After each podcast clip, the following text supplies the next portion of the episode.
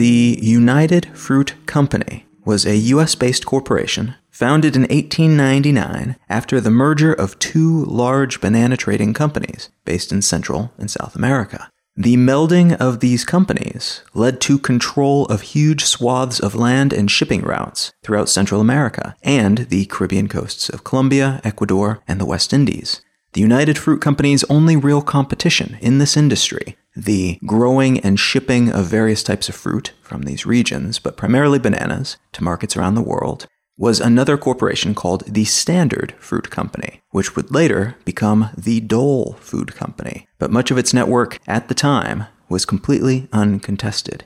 During this period, this part of the world was filled with what came to be called banana republics, countries that were politically unstable and often kept that way intentionally so that plantation owning, fruit exporting corporations could essentially own local infrastructure, politics, and in some cases, the people as well, in practice, if not in technical legal reality. Some scholars have called this setup neo-colonialism, and that seems like a pretty apt term to me. The United Fruit Company merged with another company called AMK, otherwise known as the American Seal Cap Company, a company that made milk caps, among other things. And unified, they formed a new company called United Brands Company. That happened in 1970. AMK was run by a man named Eli Black, who became its CEO in 1954. Under his leadership, it was converted from a company that made milk caps into an acquisition vehicle, meaning it was more or less an umbrella company used to buy out other companies to create massive, sprawling, powerful brands that could throw their weight around. Black was then hired to run the United Fruit Company in 1968, and in 1970, he orchestrated the aforementioned merger of United Fruit and AMK to create the United Brands Company. What happened next, though, led to a crisis that would come to be labeled Bananagate, named after the Watergate scandal that occurred in 1972, which was around this time. And to understand Bananagate, you have to know about the Union of Banana Exporting Countries, a cartel of banana exporting Central and South American countries that was organized in an attempt to mimic the success and benefits of OPEC, a cartel of oil exporting companies that was founded by Iran, Iraq, Kuwait, Saudi Arabia, and Venezuela in 1960. Cartels are generally oriented around controlling the business atmosphere surrounding a particular resource. So, in the case of OPEC, these countries were able to work together to set the price of oil worldwide. And because they controlled the majority of available exportable oil, this worked pretty well for them and continues to work decently well for them today.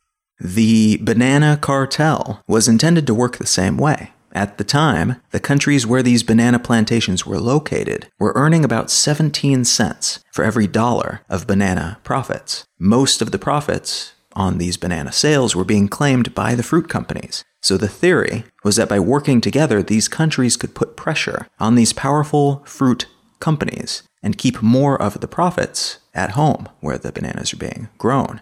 Three things then happened in relatively quick succession.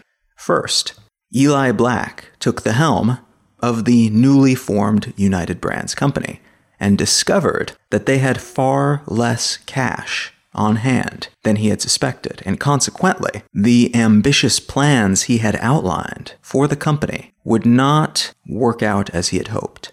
Second, Hurricane Fifi rolled through Honduras, destroying many local banana plantations, which further reduced both operating capital and near future profits for the company. And third, the Union of Banana Exporting Countries cartel announced that they would be upping the export taxes on their shipments, and Honduras, leading the pack, announced they would increase the tax on every 40 pound box of bananas from 25 cents to 50 cents to get the ball rolling.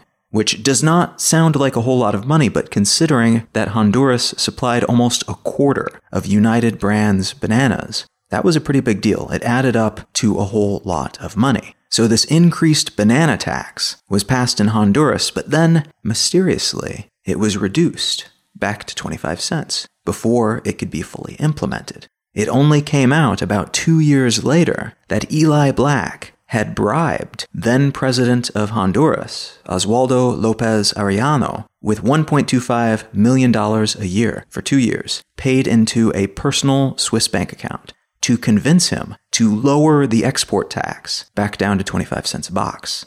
The resultant backpedaling by Honduras, them reversing the decision to raise their banana export taxes, also led to the collapse of the nascent banana cartel, which was a double win then on the back of these bribes for the fruit companies. This revelation about these bribes only came out because in 1975, Eli Black committed suicide by jumping from the window of his 45th floor office in the Pan Am building in Manhattan. The Securities and Exchange Commission, the SEC, investigated the suicide and found evidence of his bribery of the Honduran president, along with evidence that he had paid $750,000 in bribes to an Italian official to prevent any import restrictions from being levied against his company and his industry in Italy. In the aftermath of Bananagate, this bribery being made public, the Honduran president and his government were ousted in a coup d'etat, and United Brands railways and other assets were nationalized by the government. Most of what they formerly owned in the area that was not nationalized was sold off to other companies and local interests, including their banana plantations and other land. The trading of United Brands stock was halted after the scandal was uncovered and its CEO committed suicide, and the company was bought into and later bought with controlling interest by a man named Carl Lindner Jr., an American billionaire and the owner of the American Financial Group, which is another kind of umbrella company. After the buyout, the company was renamed Chiquita Brands International. This was in 1990, and they renamed it that because their Chiquita banana branding was one of the strongest under their larger fruit brand umbrella of companies, and the headquarters of the company was moved to Cincinnati.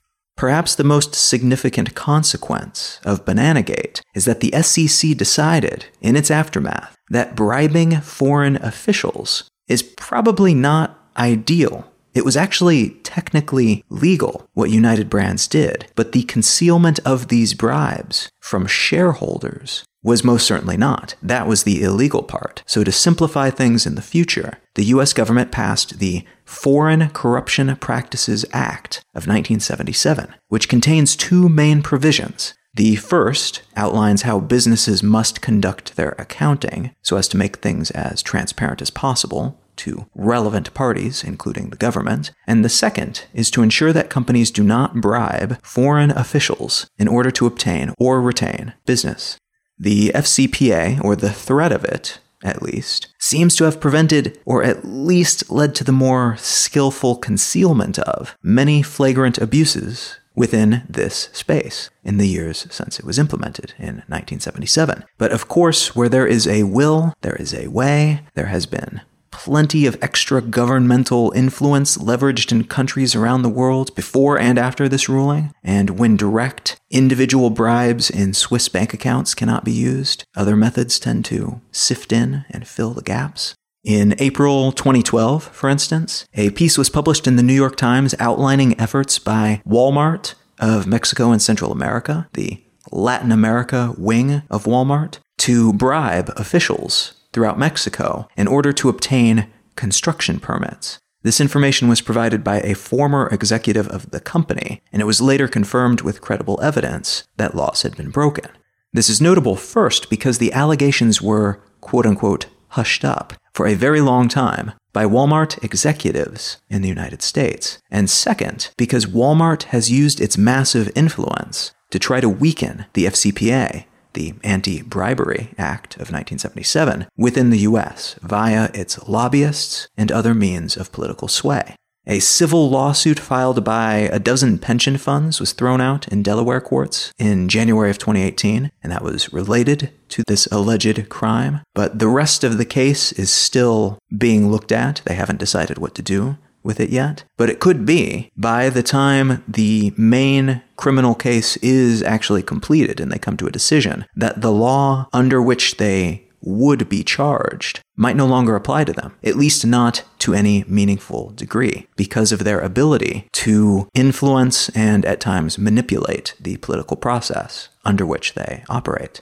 What I would like to talk about today is the practice of taxing shipped goods, and more specifically, applying a particular type of tax called a tariff on goods, sometimes to balance perceived or real trade inequalities, sometimes to score political points, sometimes to use as a threat or a punishment, and sometimes to support a particular, perhaps politically powerful company or industry. And whatever the original intention, how the application of tariffs can sometimes spiral out of control into something called a trade war. You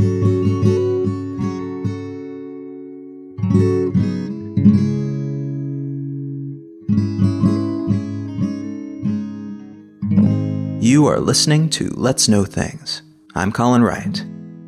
So, today, instead of starting with just one article, I want to present a small collection of pieces, all of which were published within a few days of the day I'm recording this, and all of which focus on a slightly different angle of the same topic that of a potential trade war between the United States and China. There have been fears about this potentiality from the day Trump stepped into office, and in fact before then, too, as the application of tariffs have long been a means of trying to balance the international trade books. And there have long been imbalances between the US and China, though those imbalances are fine or unfair, negative or largely positive, depending on who you ask. But in the latter half of mid March 2018, the rhetoric in this space escalated, and fears seemed to become possibilities, and possibilities began to manifest as real world action. The Washington Post published a piece entitled China Slams Trump's Reckless and Arrogant Tariffs, Warns of Retaliation, and in this piece, they note that Trump's public promises to impose new tariffs on some types of trade, particularly those where the US is facing a deficit, and I'll get into the specifics of some of these terms in a few minutes. In those areas, we need to do something to rebalance things because, Trump said, American workers are not engaged in a fair fight. China's policymakers countered that if the US goes down this route, China will not take it sitting down they will hit back with their own tariffs, and Trump's efforts to ostensibly help the everyday US blue collar worker will backfire, leading to more difficulties for those very people. Around the same time, USA Today published a piece entitled Trump Tariffs on China Imports Could Raise Prices for Shoppers. In this article, they discuss some of the numbers involved in this potential international row noting that Trump's threatened 25% tariffs on 50 to 60 billion dollars worth of Chinese exports to the US, in addition to other recently announced more broad and sweeping 25% tariffs on imported steel and 10% tariffs on imported aluminum, were very threatening gestures and could cause some harm to elements of the Chinese economy. They also note that the counter threat leveled by the Chinese to impose 15 to 25% tariffs on $3 billion worth of pork, aluminum pipes, steel, and wine from the US could be just as destructive for the United States. And that's in addition to all of the difficulties it could cause for consumers who are accustomed to cheaper prices in both countries.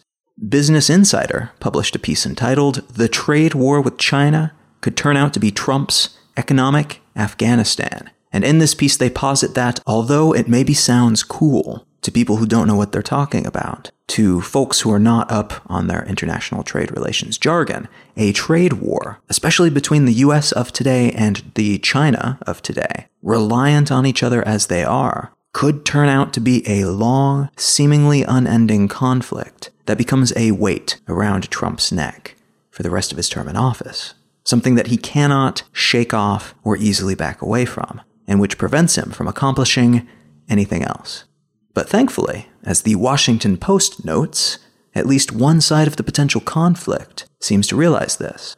In a piece entitled China Appeals for Cooperation, as it warns of trade war, it's reported that Chinese officials have countered Trump's bombastic brags about trade wars being great and easy to win with a seeming reality check. Trade wars, they note, are not good for anyone involved. In fact, they kind of universally suck, and though they won't be pushed around if threatened or over tariffed, the Chinese say that they are not going to seek out such conflict because that would be stupid. The Guardian adds more details to that argument in a piece entitled Paper Tigers US and China in Dispute Over Tariffs, but Trade War Looks Remote.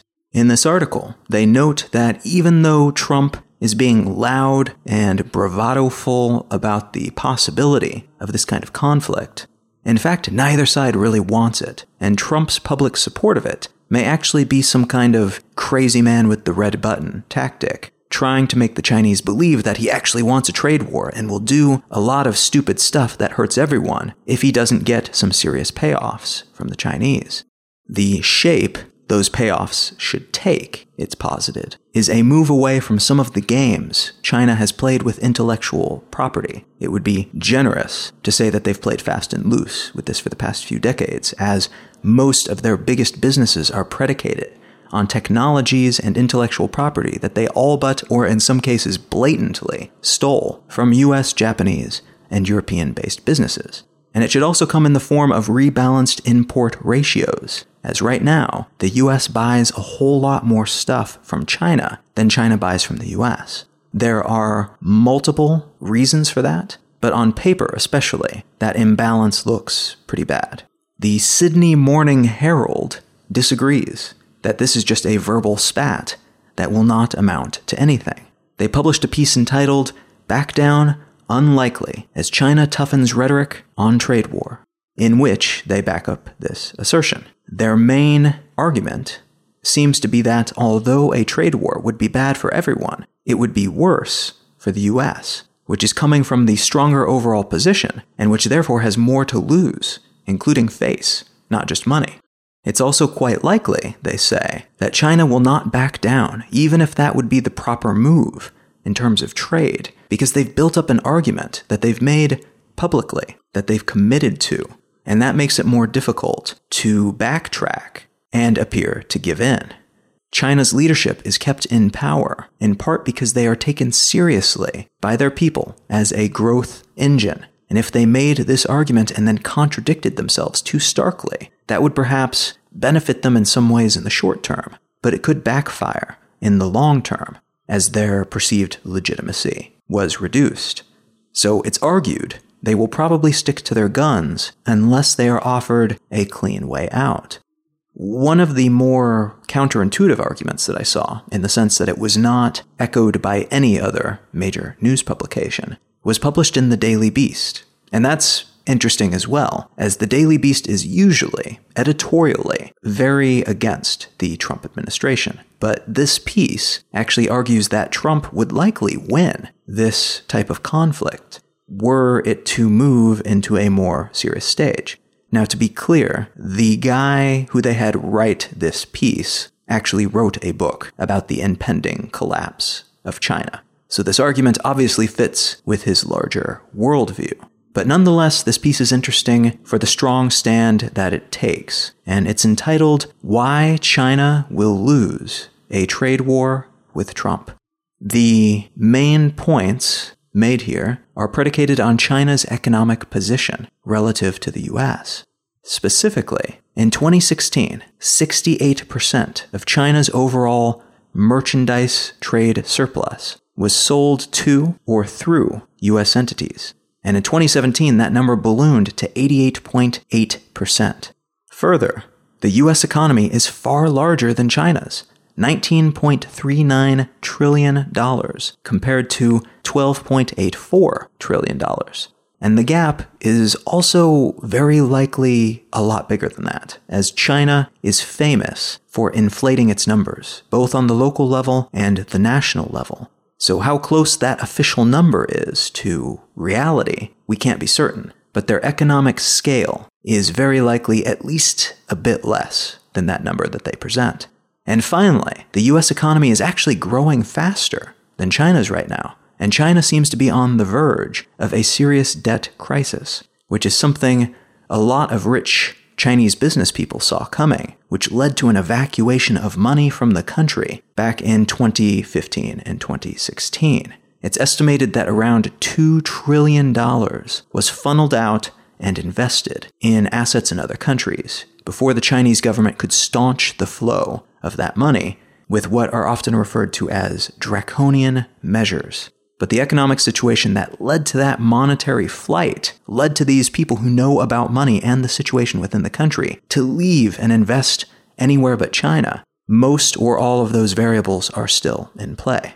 On top of all that, China's apparently been struggling to bolster the value of its currency. So although they are threatening to sell the US Treasury notes that they hold, it's assumed by some that they will probably need to do that anyway, regardless, in the near future to keep their currency stable. So that threat is maybe moot. This potential trade war is not only a macro crisis, it's also a concern for folks down at the local level. There was a piece in the National Interest that addressed this concern, and it was entitled Americans Will Pay the Price for Trump's Toughened Approach with China. This article focused on the local and industry specific downsides of a trade war. Namely, if China puts tariffs on US made pork, the pork industry in the US suffers, perhaps catastrophically to the point where it cannot recover. The same is true of wine, of pipes, of anything else they choose to target. And while it's true that there could be some benefit for some industries, US made steel, for instance, could benefit in the short term from less foreign competition.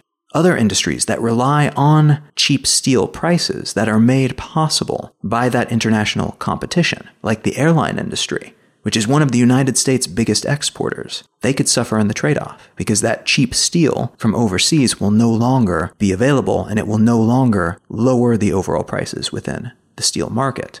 The Peninsula Daily News published a piece entitled Farmers Angry About Being Placed in Middle of Trade War. And this piece, as you may have guessed, is about the agricultural byproduct of this sort of international disagreement. And it notes that hog producers and apple growers and winemakers and ethanol producers all have a whole lot to lose here especially since many of these industries have smaller, up and coming competitors elsewhere who would be more than happy to pick up the slack if the prices for US made products on the Chinese market were to suddenly increase by 15 or 25%, as they would be if these threatened tariffs were to be applied.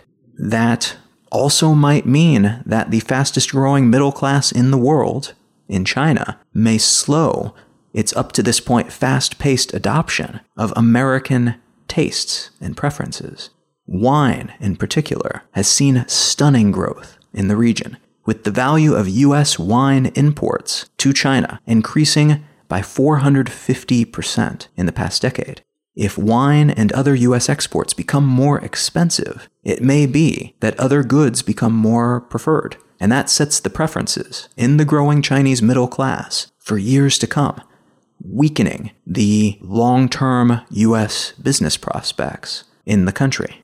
We've also seen a lot of activity in the stock market as a result of this potential conflict. Time magazine published a piece recently entitled Trade War Fears Deal U.S. Stock Market Its Worst Week in Two Years.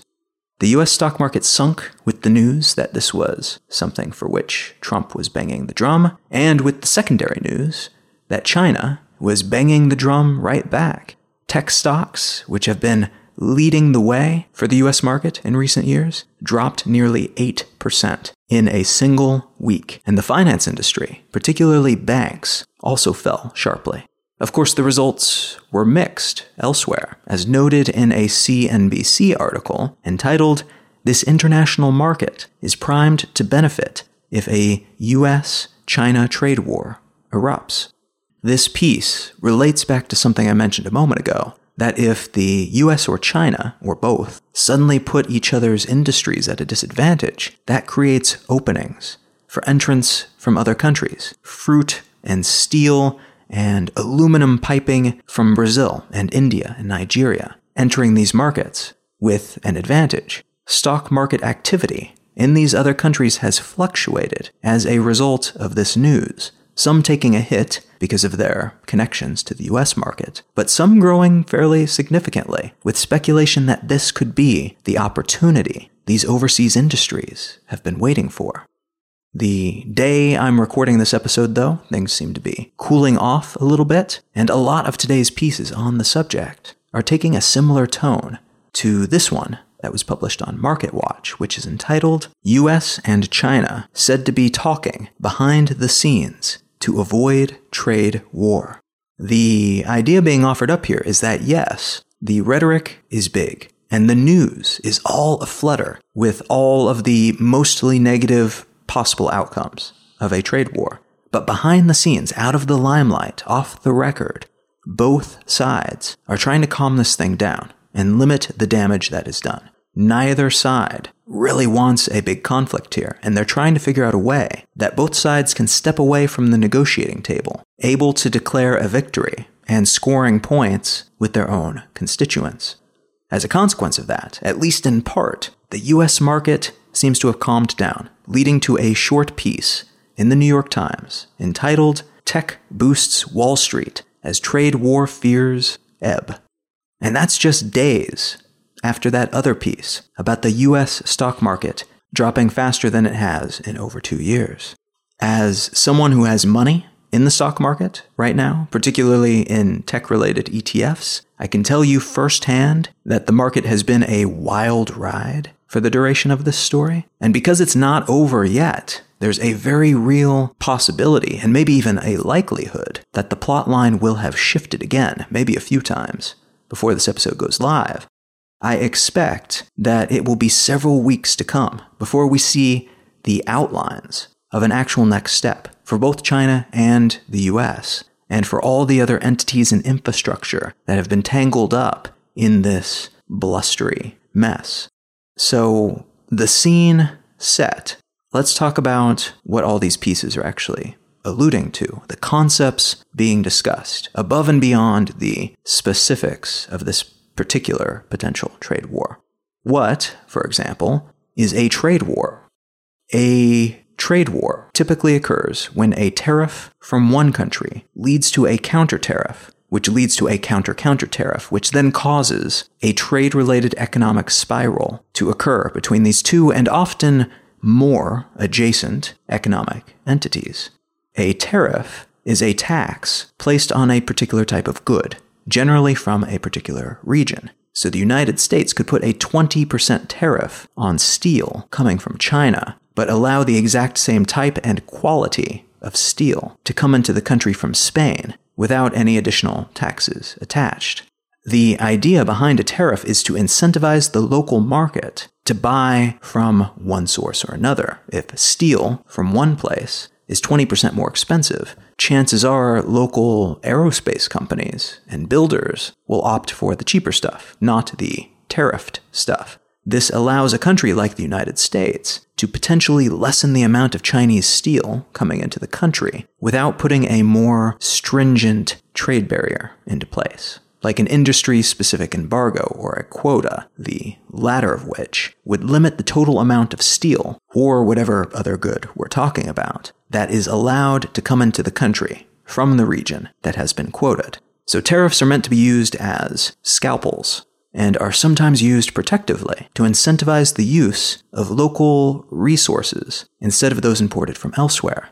If China is able to produce cheaper steel for whatever reason, then ships it to the US, where they can sell it more cheaply than US produced steel, that could be a problem for the US steel industry, and a protective tariff could help the locals compete by artificially inflating the prices on the cheaper Chinese imported stuff. Also, in some cases, the country producing the product, let's say China with their steel, has their own system of subsidies in place, meaning that the government will pay the industry in question to produce what they're producing. This is one way that a government can counter a foreign tariff by essentially covering the industry's losses with an equal subsidy but it's also a means of allowing them to compete in foreign markets and kill off their competitors. Their steel industry could afford to price their product super low if their government is paying them on the back end. And that subsidized lower price could then put their foreign competition, like the steel industry in the US, out of business because they cannot compete with this artificially decreased price.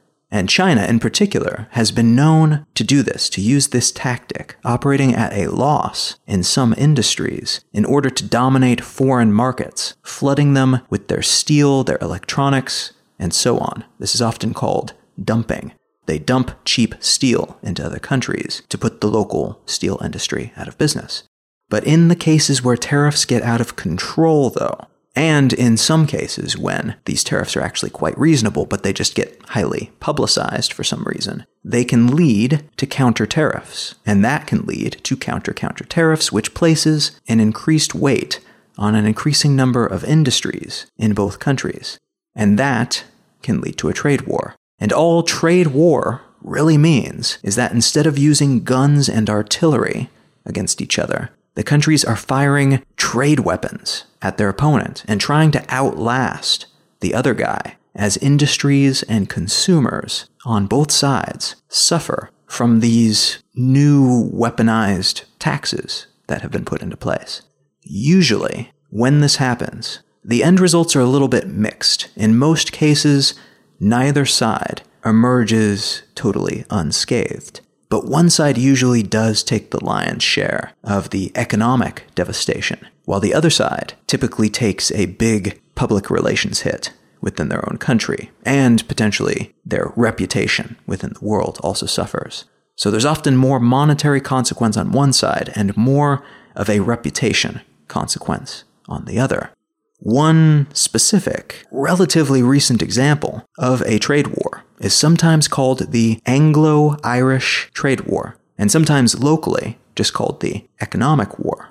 The short version of this story is that in the 1930s, the Free State Irish government decided, based on some changes to their agreement with the British, that they no longer owed them money, that up until that point it was understood that they owed to the British. This was part of a larger effort on the part of the Irish to recover from their Great Depression, which had begun in 1929, and the effects of which they still suffered. So they levied tariffs on a bunch of British goods in an effort to rebuild their own industries, especially agricultural industries. So this would raise the practical cost of English imports, encouraging Irish locals to buy from local businesses instead and they did everything else that they could to become economically self sufficient and to extract themselves from the economic reliance on the British that had swept over them in the preceding years. And part of that was deciding that this money that it was assumed that they owed was something that they no longer owed. The British, to put it mildly, did not care for this emerging state of affairs, and the denial of the debt they felt was still owed to them by the Irish was the final straw they introduced their own 20% tariffs on Irish cattle and agricultural products, which was crippling for the Irish, as agricultural exports to the British accounted for about 90% of all of their exports across all industries. So, this led to a set of counter tariffs on the same things that were coming into the Free State from the UK, along with a tariff on coal of which the UK was a primary exporter around the world, but particularly in the region, and the Irish were some of their biggest customers for their coal. This standoff led to some pretty dire consequences within Ireland, and most of their agricultural base was left unable to reliably export their goods, which forced them to completely reconfigure their setup in an attempt to feed everyone within the country, tillage style, instead of their usual surplus model that allowed them to export food and then spend the money that they earned to buy food to participate in that trading system.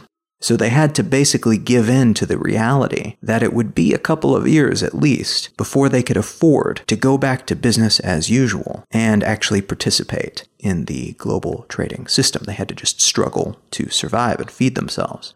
On the British side of things, they did comparatively okay, but the local coal industry experienced a truly bad couple of years, and that industry complained enough in the press and to the government that the British eventually gave in a bit, and they developed the so called Coal Cattle Pact with the Irish in 1935. And as a part of that, the British agreed to increase its import of Irish cattle by a third in return for Ireland doing the same for British coal. Now, this whole situation had put Ireland in a pretty bad situation, and even as things started to look a little bit better because of that pact, it still led them to become increasingly insular and protectionist, eventually declaring that the majority ownership of free state companies would have to be limited to Irish citizens. You would have to be Irish to be the majority owner of a company that was based in the country. And that caused many of their largest companies, especially those that dealt internationally, like Guinness, to leave the country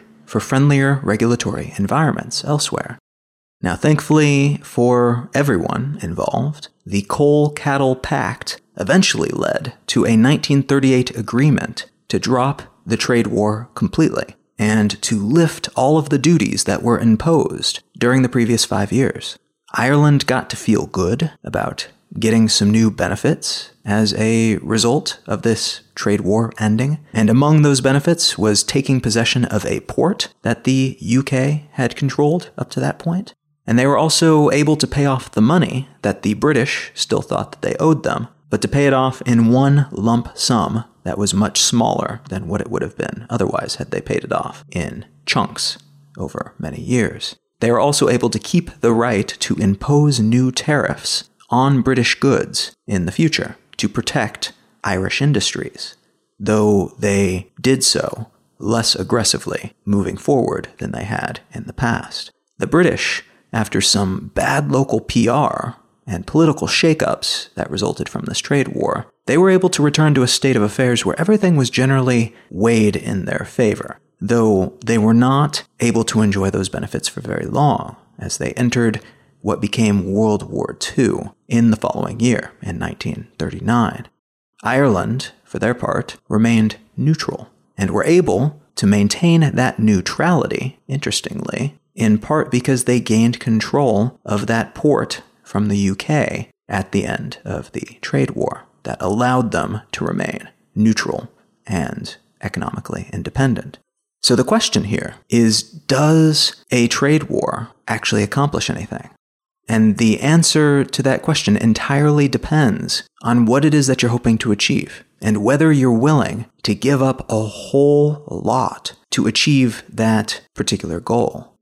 There is, and there will likely continue to be, a lot of bluster coming from President Trump and his camp, because in part that's just who he is and the personality that he has used to shape his administration, and in part, frankly, because there are some aspects of the US trade relationship with China that is perhaps worth being blustery about. Likewise, I think we will see a lot more tactfully expressed bluster from the Chinese side, who have recently undertaken a shift in their governmental structure, allowing their current president, Xi Jinping, to govern without term limits, potentially making him the leader for life of the country if he can maintain popular support and reinforce his power infrastructure. That means that he will likely do what he can to reassert China's place on the global stage, but he'll do so with an eye on the long term consequences of the choices that he makes. So China will not want to look weak, but they will probably avoid anything that makes the folks at home feel like things are moving in the wrong direction in terms of how they are able to live their day to day lives. Both of these goals, I would argue, could be accomplished in many different ways. So the question in this specific circumstance comes down to whether or not they will be able to negotiate terms that would allow them to reach those goals in an equitable manner. And if not, things could spiral, and both sides could end up weaker for it in multiple ways, economic and otherwise. If they can slow things down in the near future and keep the conflict super limited, if Trump can get China to be more proactive on their intellectual property oversteps, for instance, and their dumping of raw materials at low prices, subsidized by the government back home, into foreign markets, including the US market, that could be a real tangible victory for his administration. Likewise, if China can be seen as the entity that kept the unpredictable, unreliable US president from causing too much damage, and also perhaps as an entity that is playing by the global World Trade Organization enforced rules. They could reinforce their position as the future dominant superpower and current regional world leader the sane, generally benevolent, and trustworthy country that can be dealt with rationally, which can only be good for their economic prospects and relationships. Now, at the moment I'm recording this, it is still unclear which direction this current bout will tilt and whether the combatants will pull back before being sucked into something that neither one of them probably actually wants, but which neither one of them can afford to appear to be afraid of or to walk away from prematurely either. But even though the stock market is crazily unpredictable under these sorts of circumstances, I guess we can be thankful that of all the types of war that could be waged, at least the damage caused by this type is limited to the numbers in bank accounts. Though, of course, that's probably small consolation to the owners of those bank accounts.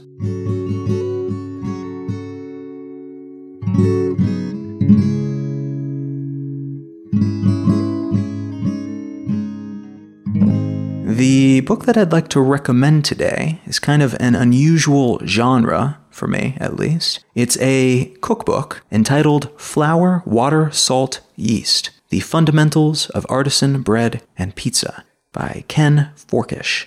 This is a book that I have found a whole lot of value in. I have been learning to cook over the past couple of years after a lifetime of never cooking, and I decided to start baking more seriously recently, trying to learn to bake bread in particular. And this book stood out to me because of the simplicity and the focus of it. It's all about producing bread in this traditional French fashion, that is, unenriched bread. So, bread that is made entirely out of flour, water, salt, and yeast. Different combinations of those four ingredients, and heat, and time, and then a bunch of different methods of combining it and folding it, and pincering it, and mixing it, and so on. Coming from where I was, staring down the barrel of ignorance, the way that I was about this field, the simplicity of this method, this approach, was very appealing to me. But I've also, now at this point, worked my way through all of the bread and pizza recipes in this book, and I've found them to be so versatile and delightful. They're very time consuming, but also very zen in a way. Once you understand the principles and once you have the very few pieces of equipment that you need. You can kind of just get into it and make it part of your day. And I've actually taken over the past several weeks to making a big boule, a big ball shaped loaf of bread every single week, and then eating off of that for the rest of the week, but making it on the day that I produce this podcast because the steps involved fit very nicely with the steps that I have for my production schedule. And the bread itself is just fantastic. It's delicious. It's amazing. I cannot believe that I made it every time I pull a loaf out of the oven. And the pizza, which is made from the, the same dough pretty much, is also fantastic. And every single recipe is very simple. It takes time to learn to do it well, and you have to use a decent amount of precision and focus to get better at it. But the concepts behind bread making, as taught in this book, are lovely. Now, I've read a half dozen other books on the subject since, and I've been mixing and matching different styles and different approaches. There are a lot of different theories in this space about the correct way or the best way to do things. But if you have never produced fancy artisanal bread, or if you've never baked bread or anything else to begin with, this book is an excellent starter resource for that. The title again is Flour, Water, Salt, Yeast, and the author is Ken Forkish. You can find out more about me and my work at colin.io. You will also find there a list of the books that I've written. Consider picking one up if you are into books and want to support my work. You can find my blog at exilelifestyle.com, and you can find the show notes for this episode and every episode of the podcast at letsknowthings.com. Feel free to reach out and say hello at Colin is my name on Instagram, Twitter, YouTube, pretty much everywhere. Thank you so much for listening. I'm Colin Wright, and I will talk to you again next week.